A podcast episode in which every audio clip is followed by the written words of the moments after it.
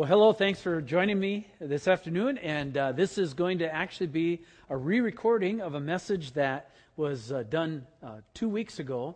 And the reason we're recording it is because there were a lot of requests for it, and the fact that um, it didn't record at all. So that's why we're redoing it. So join me in prayer, and then we'll get started. Father in heaven, as we do this, I don't know that it's possible to recapture the spirit of what took place that morning when this message was given. But uh, we would give that up to you and ask that you might recapture not only the words, but also um, what you were conveying, because there was far more going on than just me speaking that morning. And we ask that that would somehow translate uh, with integrity in this recording. And so we give that to you with great hope and ask this in your name. Amen. All right, so we've been uh, just starting a, a, sermon series called The Culture of Offense. And we talked about how we live in a culture of offense and that it's actually part of uh, wrapping. The uh, first slide I want to show you here is just the resources that we've been pulling from. I'm using John Bevere's book, The Bait of Satan, and uh, then also um, Nate Headinga, the pastor at Cascade Community Church, has done a series called Trapped and then also Jim Wilson's booklet, Free from Bitterness. And those are all ones that, uh, if you have an interest in, you can get a hold of them. But let's start with Matthew chapter 24. It's an end times passage, but we're using it this uh, afternoon um, in this series. And it says, it reads this. This is in the New King James Version. It says, Then many will be offended, will betray one another, and will hate one another. And then, because many false prophets will rise up and deceive many, and because lawlessness will abound, the love of many will grow cold. But he who endures to the end shall be saved, and this gospel of the kingdom will be preached in all the world as a witness to all the nations, and then the end will come. The Greek word there for offense, uh, translated in NIV, turn away, in New King James is translated um, offended is the Greek word for scandalon. And last week I used this rat trap and said that the piece that you put the peanut butter or cheese or whatever tasty little bit, the trigger point is known as the scandalon on the trap, right? It's the thing that springs the trap. And so we are being baited. And in our culture, what we are being baited with is grabbing onto the sin of offense. We think that that will uh, help us. So the question then becomes how does offense trap us? What exactly does it do to us? Uh, you may be sitting there this morning and carrying huge offenses and say to yourself, I'm certainly not dead. But I want to suggest to you there's a lot of different types of death. And I want us to look at what this sin of offense is uh, attached to, what it's linked to, so that we will be able to uh, understand how deadly it is. Because make no mistake about it, if you are a rat, this is designed to kill you. This is not your friend. It only postures as a friend in offering you something good to eat. But the end goal is to kill you. And the same is true with the sin of taking offense. So let's look at the, the trap of offense. If you start, it starts with offense. And uh, to use a fishing analogy, if you're a fish, uh, once you're hooked, it's hard to get unhooked. We often talk about fishing and the big one that got away, right? And there's all those kind of stories. But very seldom do we talk about the ones that didn't get away. There's a lot of fish that when they're hooked, that is the end for them because they bit something they thought was attractive or was food, and it actually um, was the end of their life. Proverbs 18, uh, verse 19 says this about the sin of offense An offended brother is more unyielding than a fortified city. And disputes are like the barred gates of a citadel. Now, understand in that, that day when this was written, there was nothing stronger than a fortified city. Right? And the idea there is that once a brother's offended, it is harder to get to him than an offended city or to get behind barred gates. And some of us know that. We have experience in that. We have done something, uh, and we have tried to gain back the relationship, and it has been like trying to get through the bars of a gate or a fortified city. They don't want anything to do with us. Or if you've been offended, you know how your walls go up, and you're not going to let somebody in, right? And so this sin of offense is, is huge. from offense, then, we step uh, next to uh, anger. And when we deal with anger, one of the things that uh, Scripture teaches is that the anger of man does not accomplish the righteousness of God. And that's a problem for a lot of us because for a lot of us, anger is kind of the root power source for us.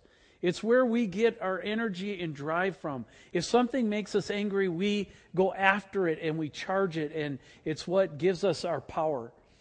And yet, Scripture says the anger of man does not accomplish the righteousness of God. And, and I learned this in a very personal and painful way uh, back in my ministry years where the Lord spoke to me. And, and I had to wrestle with this myself. God's trying to warn us, though. In Proverbs 30, verse 33, it says, For as the churning of the milk produces butter, and I know how that works because I grew up on a dairy farm, so I actually have done that and know that works. And as the twisting of the nose produces blood, that one's not quite so pretty, right? You take somebody and crank on their nose, and it creates a bloody nose. So it says, the stirring up of anger produces strife. And the idea there is that uh, when anger gets stirs up, it stirs up contention among the brotherhood. It stirs up contention within a church. Um, we would often say that that kind of contention, if not resolved, leads to a church split. And uh, guys, just a side note for you on this um, as we're talking. Um, gals, you can listen in for free, but um, for guys, one of the things that we need to understand as men is that lust is always anger based. Most people wonder why is uh, pornography have such a hold on men? Why is it such an access point? And the reason is it's because it's an access or a portal for lust. Lust is always anger based, it's always anger driven. And so, therefore, if I'm angry, I am much more prone to fall into the temptation of lust because lust is a secondary trigger off of, off of anger. Anyways, we'll move on. Stop meddling there. After anger, if I don't handle it, so if I get offended, it shoots down to anger. If I don't handle it on the anger level, then it, the next step is towards bitterness. Hebrews 12, 14, and 15 says this Make every effort to live in peace with all men and to be holy. Without holiness, no one will see the Lord. See to it that no one misses the grace of God and that no bitter root grows up and causes trouble and defiles many. And the idea here is that um, grace and bitterness are opposed to each other. And if you're not careful, one of the ways that you can miss the grace of God is being trapped by the root of bitterness. And it says here that uh, the bitter root grows up and causes trouble, it defiles many. Another translation says it stains right? And you've probably seen that. We've probably seen that in our lives where somebody gets bitter and it stains a whole marriage or it stains a whole family or it stains a family system. You know, we laugh at the Hatfields and McCoys and those kind of history things of us. But the truth is, we know how that works because bitterness becomes entrenched. Uh, John Bevere uh, quotes Francis, Francis Frangipane, another writer, and, and he says, Bitterness is unfulfilled revenge. The reason I stay bitter is because I have not yet been able to take revenge on who I want to. Uh, I want to carry out vengeance for what was done. And so when I can't do it, then I stew and I, I go over it in my spirit and it becomes toxic, and we call that bitterness. Romans 12 uh, says this Do not repay anyone evil for evil. Be careful to do what is right in the eyes of everybody. If possible, as far as it depends on you, live at peace with everyone. Do not take revenge, my friends, but leave room for God's wrath. For it is written, It is mine to avenge, I will repay, says the Lord. On the contrary, if your enemy is hungry, feed him. If he's thirsty, give him something to drink. And in doing this, you will heap burning coals on his head. Do not overcome by evil, but overcome evil with good. That's hard to do if I'm hanging on to an offense. If I have an offense that I'm not willing to let go of, then I get trapped in these steps that we're talking about. If I don't take care of it on a bitterness level, then the next level is this one, and that's rage. Rage, or we could call it hatred. And um, in our um, culture, we have actually um, we have terms for that road rage, right? Postal rage, going postal on somebody. We, it's, it's built into our, our language and our lexicon now, and we know that. Um, Frederick Buechner has this quote, and it's a great quote. He says this about rage Of the seven deadly sins, anger is possibly the most fun. To lick your wounds, to smack your lips over grievances long past, to roll over your tongue the prospect of bitter confrontations still to come, to savor to the last toothsome morsel both the pain you are given and the pain you are giving back, in many ways is a feast fit for a king. The chief drawback is that you are wolfing, what you are wolfing down is yourself. The skeleton at the feast is you. Our tendency to rage carries a lot of implications. Proverbs 19:3 says this, "A man's own folly ruins his life, and yet his heart rages against the Lord." We mess up, but then we blame God for it. And we get mad and we rage against him. We rage against other people. And uh, we become, in many ways, skeletons, way less than who we really are, because we're consumed by rage, we're consumed by anger, and we become toxic inside. And part of our dream in, in a church is at here is that we've said we want to see the manifest presence of God. We want to see God working through the Holy Spirit. We want to see His life evidenced among us. So when people would walk in, they'd go, "Wow, I don't know what's going on at that place, but I've never felt the presence of God like that uh, in my life. That's incredible what's going on there." And one of the things that Satan knows is that people are deeply attracted to that kind of spirit in a group of people. Because it's not about the group of people, it's about what God's doing in that group of people. And so, one of the ways that he can kill that, he can curb that, he can deaden it, is he can uh, get us to bite again this trap, this scandalon, this bait of offense. How well does worship work if we're all offended at each other? How well, couples, if you are in a marriage, how well does uh, prayer work if you're offended with each other? How well does parenting work? Satan knows what the sin of offense will do, and he knows what it starts is a process of hardening our hearts.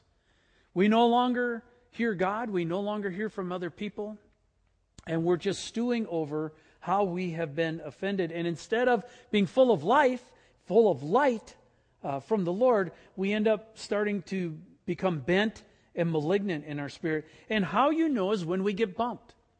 Um, often we'll say, well, if it wasn't for the pressure I was under, uh, that would have never come out. Well, no, that's not really true. The truth is, it's in there, and the pressure just bumped it, and what's in you spills out. Right? And uh, if you uh, get bumped and it spills out in joy, that's what was going on. And if you get bumped and what spills out of you is bitterness, that's what was in the container to start with. And so the idea isn't so much that it's not there, it's just we don't like being bumped so that it gets revealed for what's in there. Because we like to smile and posture, and how are you doing? Fine. But inside we can be a brewing cauldron of emotions that seethe within us. I'd like to take a look, the. Uh, Poster child for this in Scripture is King Saul. And so if you take your Bibles and turn to 1 Samuel chapter 17, we're going to go through a lot of Scripture here. I'm not going to read all of it, I'll tell you some of the story. But um, you can kind of take your finger and, and cruise along. Uh, and in here, we're in one of the famous stories of scripture. Uh, it's David and Goliath, right? And you know that story. And one of the problems with Goliath is we often make him into kind of a cartoon character. If you've ever watched Veggie Tales, you know, he's a giant cucumber and a kind of a lumbering sloth and, you know, ho ho, ho ho, ho ho kind of thing. And I want to suggest to you that Goliath was anything but that. He was an enormous threat. He was an enormous athlete. He was a tour de force. Nobody knew how to come against him. He was an athlete and a warrior since a young age. He had weapons the size of a man, and he was very efficient and good at using them. And there was a reason he paraded himself out and stood before the army of Israel and defied them to bring out a man because they weren't even willing to come against him as an army. We are talking about a serious serious threat here, a terrifying threat. And in this, we pick up the story where he comes out and he is challenging the army of Israel to send out a man to duel with him. And in this story, uh, we pick up where David and King Saul are having a dialogue, and David says that he will go out and fight Goliath. And so then in verse 38, we pick it up. It says, Saul dressed David in his own tunic, and he put on a coat of armor on him and a bronze helmet on his head. And David fastened on his sword over the tunic and tried walking around because he was not used to them. I cannot go in these, he said to Saul, because I am not used to them. And so he took them off, and then he took his staff in his hand, chose five smooth stones from the stream, put them in the pouch of his shepherd's bag, and with his sling in his hand, he approached the Philistine. Now, here's the interesting point. When David put on Saul's armor, it didn't fit. It was uh, too big and it was clunking and walking around. Why didn't Saul's armor fit David? Well, there's a good reason for that. Because Saul's armor wasn't made for David. Who was it made for? It was made for Saul. Saul's armor was designed to fit Saul, not David. Who should have fought Goliath?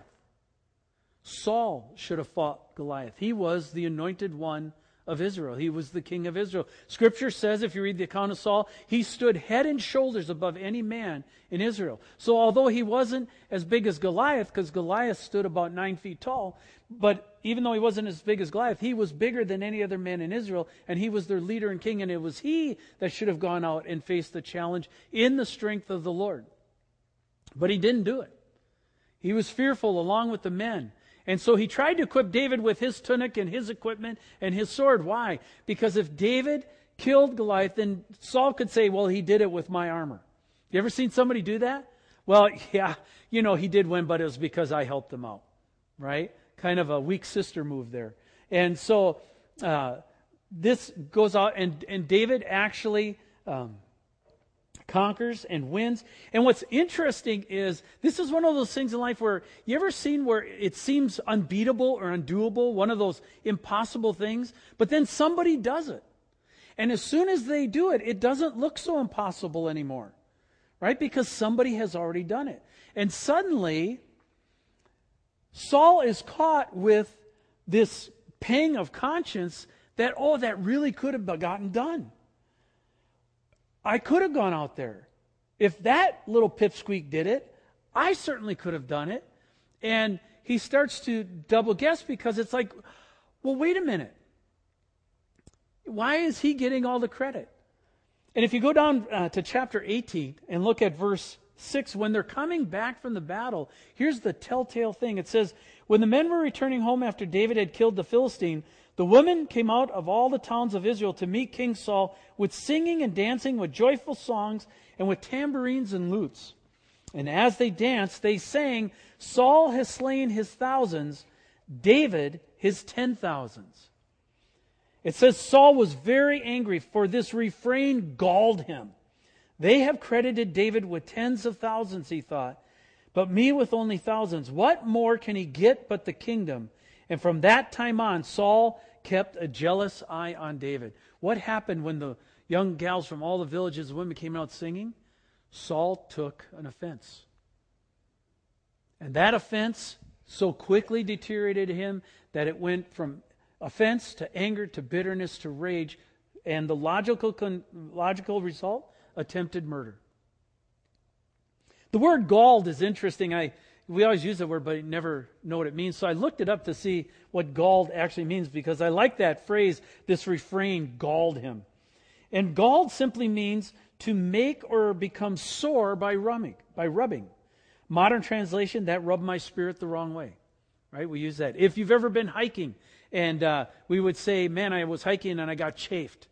Right? And it's just a raw wound kind of thing. And that's what this means. It says it galled him that they have credited David with tens of thousands. Because why? Saul knew he should have done it himself. He didn't do it. David did it. And now the honor that should have been his was stolen from him and given to another person. Right? Have you ever been galled in your spirit? Uh, for example, maybe at, at work, uh, you were lined up for a promotion or a credit, uh, something like that, and, and somebody else, through cleverness or, or cunning, um, took it right out from under you and took that promotion away, and that should have been yours. You ever been galled? Or you ever been galled um, just in, in the community where you should have received honor and instead uh, someone else got the honor you should have gotten and they stole the credit from you? Um, this happens all the time. And this is what happened to Saul. He uh, became galled. If you look in, uh, just go down to verse 10, chapter 18. It says, The next day an evil spirit from God came forcefully upon Saul. He was prophesying in his house while David was playing the harp as he usually did. And this is some of the most interesting verses in Scripture right here. It says, Saul had a spear in his hand and he hurled it, saying to himself, I'll pin David to the wall. But David eluded him twice. And so we see now Saul's offense has turned murderous. And his solution is I will take away the problem. I will, I will kill the barrier that's between me and the honor I seek, and I will wipe out David. The end of the matter, we find Saul at the end of his life consulting actually a medium, a witch. He's gone from being a man who's anointed by God to the end of his life consulting a witch as to what will happen because the Spirit of the Lord no longer answered him. Now, here's the question. We can see that Saul was affected by this. We can see that uh, it deeply uh, affected his life. Matter of fact, in the end, it ended up not only with his forfeiture of his kingship, but it ended up uh, with him his, costing his life. But who did it really affect? And I want to suggest to you, parents, if you're listening this morning, who it really affected was his children. If you look at his children and the effect it had on them, you can see the impact. Jonathan, his son, in chapter 20, um, Saul's anger flared against his son Jonathan because Jonathan had taken Saul's side or David's side.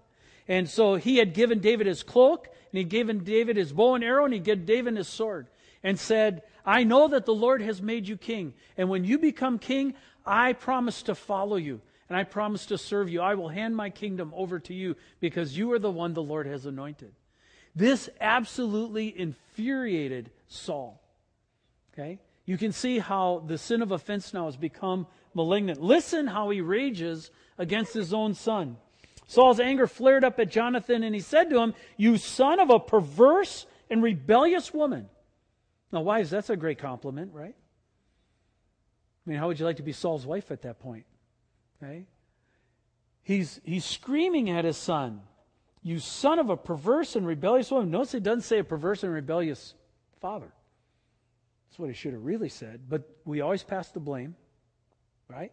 Saul's no different. Passes the blame on to the wife. And he targets moms, dads, dads especially. How do children do when we rail on them like that? How do they, what effect does that have when we buck them with our words that hard? What do you think the effect of this was on Jonathan? He goes on to say, Don't I know that you've sided with the son of Jesse to your own shame and the shame of the mother who bore you? By the way, can you see the insanities of those two statements? On one side, he says, You son of a perverse and rebellious woman. On the other side, look at how you shamed your poor mother. And this is what happens when we get and, and, grab onto the sin of offense and we start to get bitter and we start to go toxic. What happens is our logic no longer makes sense. We say opposite and contrary things. I love you and you're stupid. You ever had your kids look at you go, you know, what you just said doesn't line up? Then we get mad because they're pointing out that it didn't line up. Right? But we say things that make no sense whatsoever because we're caught on the offense and we're trying to plow through the offense. We haven't thought it through enough to figure out how that's coming across to the people who are listening to us.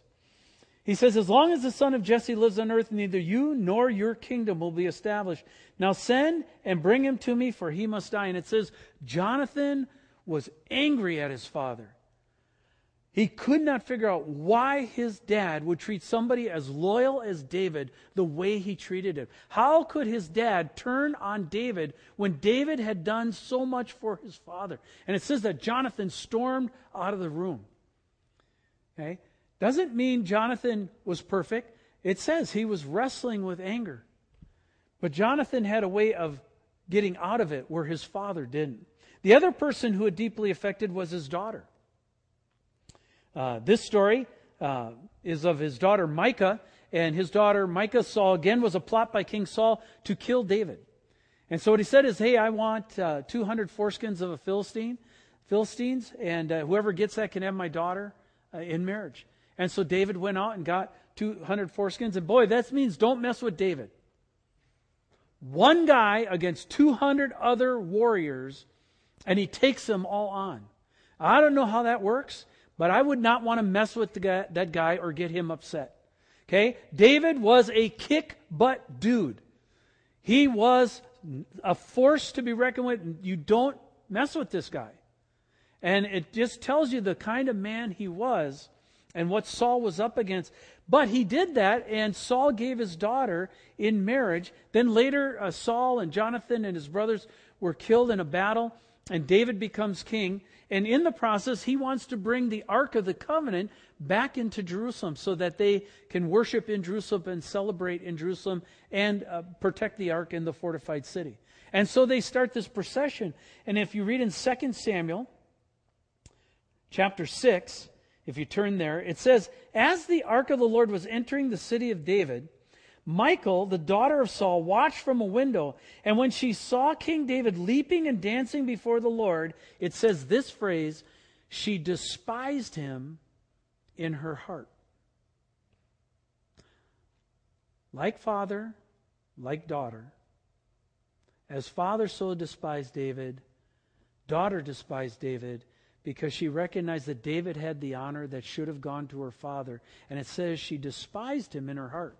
And if you read further on, what she says is, Oh my goodness, how the king of Jerusalem has distinguished himself today in front of the young maidens of Israel. I.e., what are you doing out there flaunting yourself with all these other women when you're the king of Israel? She was basically accusing David of being lewd and doing it for effect so that he would draw attention to himself. David had nothing in mind like that. He was dancing before the Lord. He said, You know what? You can have that take, but that isn't what I was doing. And then scripture says this telltale comment. From that time on, she was childless and she never gave birth. There's a reason for that.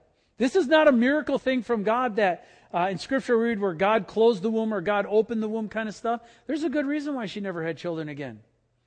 Husbands and wives, if you're bitter how good does making love together go if you're bitter against each other? How well does that work? It's not a miracle. They never slept together again. And she remained childless the rest of her life because she couldn't get unhooked from the sin of offense. Now, as we're talking about that, one of the questions this morning, and it tells you those stories, and those are powerful stories. You can go back and read them yourself and, and find the details to it. But one of the questions this morning that we want to think about is how does that affect a church? How does that process, this process of the taking of offense, this scandalon, affect the spirit of a church? And I want to suggest this answer. I want to suggest that it deeply affects a church. Why? Because it deeply affects the Holy Spirit's ability to work, move in and among us. In 1 Thessalonians chapter 5, it tells us, do not put out, quench the Spirit's fire. How do we put out the Spirit's fire? Well, one of the ways that it can very easily happen is we take the sin of offense and we become offended. And it isn't long before we're offended with others, then we become offended with God as well. And it's also true if we get offended with God, we get offended with others. And so it's a very easy trap to fall into. And what happens then is the Holy Spirit isn't able to move among us because he's running into resistance and hardness of heart because we will hold on to the offense instead of what he's asked to do. You ever had the Holy Spirit say, No, no, don't say it. Don't, no, don't. And then you said it anyways? You ever have the Holy Spirit bump you and say, No, don't, don't grab it. Do not do that. And then you grab it anyways. And right after you do that, you ever notice there's this deadness, this dead feeling inside of you? That's because there is a dead feeling inside of us. We have quenched the Spirit's fire, the Spirit's ability to work among us in our hearts. Ephesians 4 says this. It up here for us. Do not grieve the Holy Spirit of God, with whom you were sealed for the day of redemption. The idea here of grieving is as uh, mourning at a funeral, right? Grieving. How do we grieve the Holy Spirit? How, how is the Holy Spirit grieved? And I want to suggest this He is grieved when we take and hold offenses against each other. That it causes him great sorrow, that there's a total lack of forgiveness uh, within the body of Christ, within the body of a church. Now, what would be some indicators of an offense taken? Let's look at that quickly. I want to take you to Colossians chapter 3, verses 8 through 11. It says this uh, talk about, it's talking about being in the new life of Christ, being born again, being saved by the Lord. It says, Now, if that is true of you, you must rid yourself of all such things as these. Look at this list. Does this not list does this list not look like what we just walked through with the sin of offense? Anger, rage, malice, slander, and filthy language from your lips. And do not lie to each other, since you've taken off your old self with its practices and put on the new self, which is being renewed in knowledge in the image of its creator. If you have a problem, for example, with malice or slander and talking bad about brothers and sisters in Christ, that there probably is somewhere in there where you have taken hold of the bait of offense. And you are offended, therefore feel justified. Um, why do we lie to each other? Well, because we've been offended and we don't want to get caught in it uh, anger, rage, and malice. What you can see, and if you go through the New Testament, there's several lists like this, and you'll see that almost all of them are tied to the warning about uh, stay away from these kinds of sins and stay away from offense and bitterness. We are not to grumble and complain against each other. We are not um, to have offense that way. Some other indicators of an offense taken in Ephesians 4 it says this In your anger, do not sin. Do not let the sun go down while you are still angry, and do not give the devil a foothold. Sometimes Satan gains a great foothold in our life, and we know it. And we know that it's not the Lord's voice talking to us. We know that it's the enemy, but we are hooked by it. Why? Because um, in our anger, we choose to sin. How do we sin? We take an offense. By the way, married couples, it says this do not let the sun go down while you're still angry. Have you ever been angry at your spouse and then you didn't want to talk about it? Hey, you want to talk about it? No. So you go to sleep. And when you go to sleep, you have a chance to stew on it, probably even dream on it all night long about how angry you are and how offended you are. When you wake up in the morning, is it any better?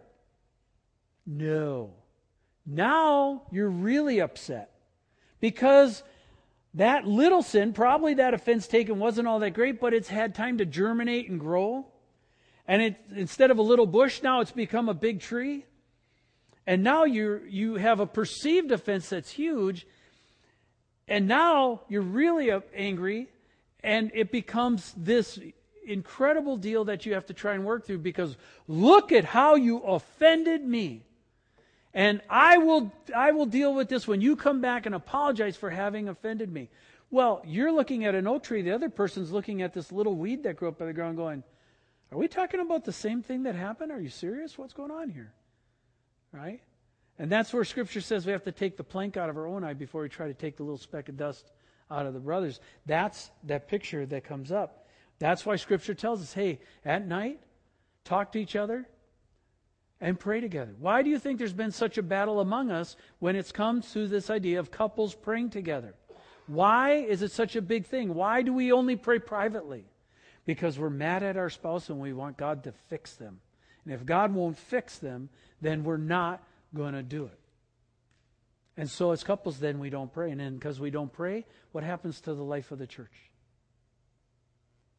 What happens to the spirit of worship? It's all affected by that. So, this morning, let me ask again this question Who do you have an offense against?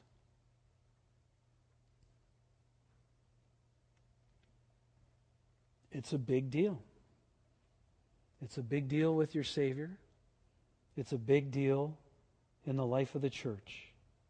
Who do you have an offense against? And then the second question what's the cost if I don't release the offense? If I say, nope, I ain't doing it, what, what's the cost? Well, we're going to look at that level next week. So let's uh, pray together. Father in heaven, thanks for walking through this again. And as we do it, we pray that the slot that this message falls in in this series will be filled and that it will communicate adequately uh, with and against the other messages that are part of this. But Lord, would you help us to understand how serious this taking of an offense is among uh, your body, among your church among our marriages, in our families. Lord, some of us come from whole family systems that live off of offense. We know what it's like to live with bitter relatives and for have it spill over. But Lord, it's also true we can be hooked by it. May we not point the finger, may we help you by looking at ourselves, and may we uh, help you by cooperating, by letting go of things that have offended us. And as we go through this series, we pray that you will make that clear how to do that. And we ask this in your name. Amen.